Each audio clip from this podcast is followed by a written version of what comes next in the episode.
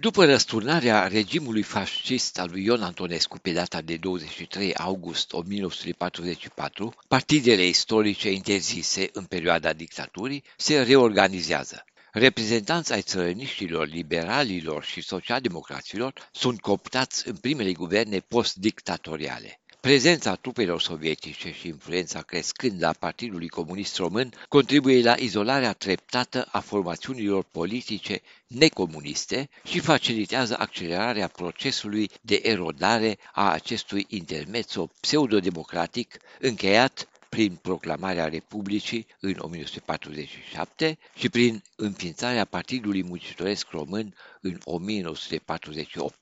Încercările Partidului Comunist de a-și apropia Partidul Social-Democrat și de a-l instrumentaliza în cursul alegerilor din 1946 au reușit doar parțial.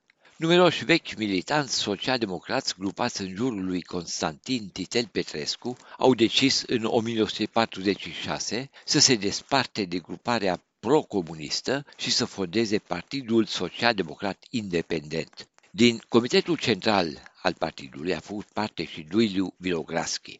Mai toate partidele istorice au fost invadate de către persoane compromise politic. Acestea au încercat pe această cale să se pună la adăpost de eventuale repercusiuni penale, deghiuzându-se în democrați.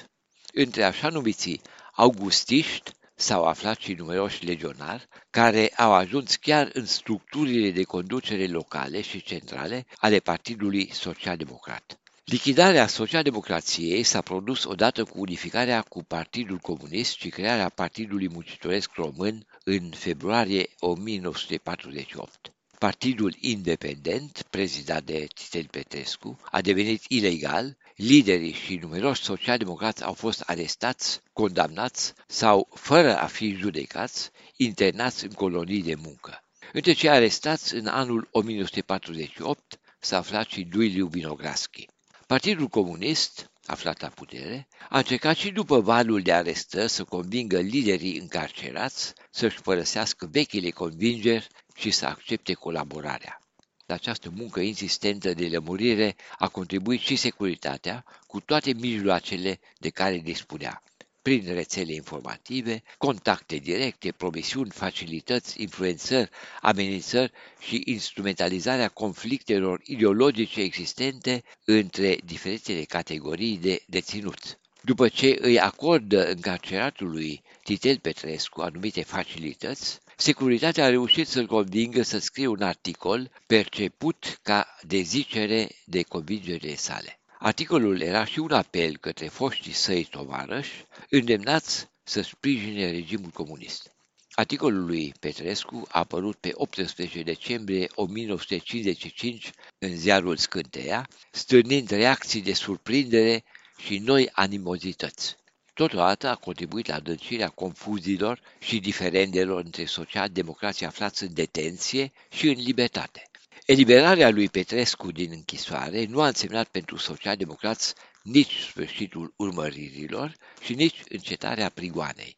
Eliberarea reținutului administrativ Vinograschi, membru al Comitetului Central al Partidului și prieten apropiat al lui Petrescu, s-a produs deja în 1954. Acceptă să colaboreze ca agent, primind numele conspirativ Vladimir. Deși a furnizat securității numeroase informații operative, poliția nu este mulțumită de activitatea sa și îl abandonează. Izbucnirea Revoluției din Ungaria, în 1956, îngrijorează autoritățile de la București. Se declanșează un nou val de arestări.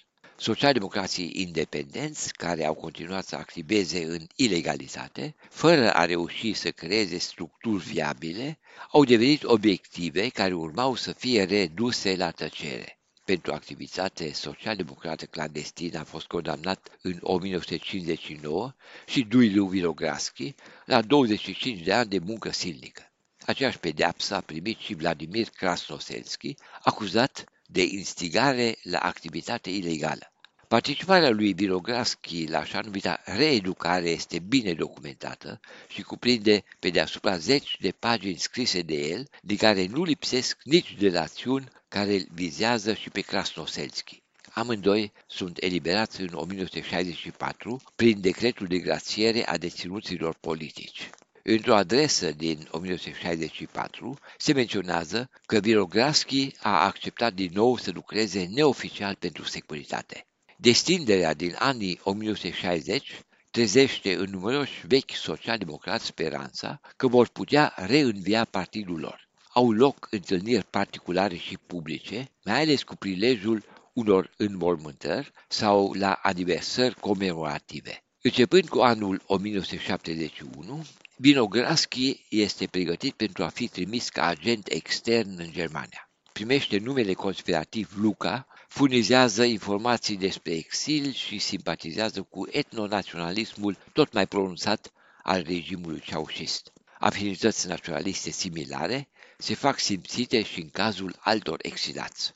În ultima fază a regimului comunist, Vinograschi s-a alăturat unor publicații și grupări naționaliste exilate.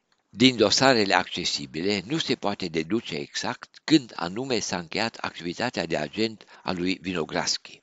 Cert este că dosarul său s-a închis definitiv în iulie 1991. De la Berlin pentru Radio Europa Liberă, Ion Antonescu.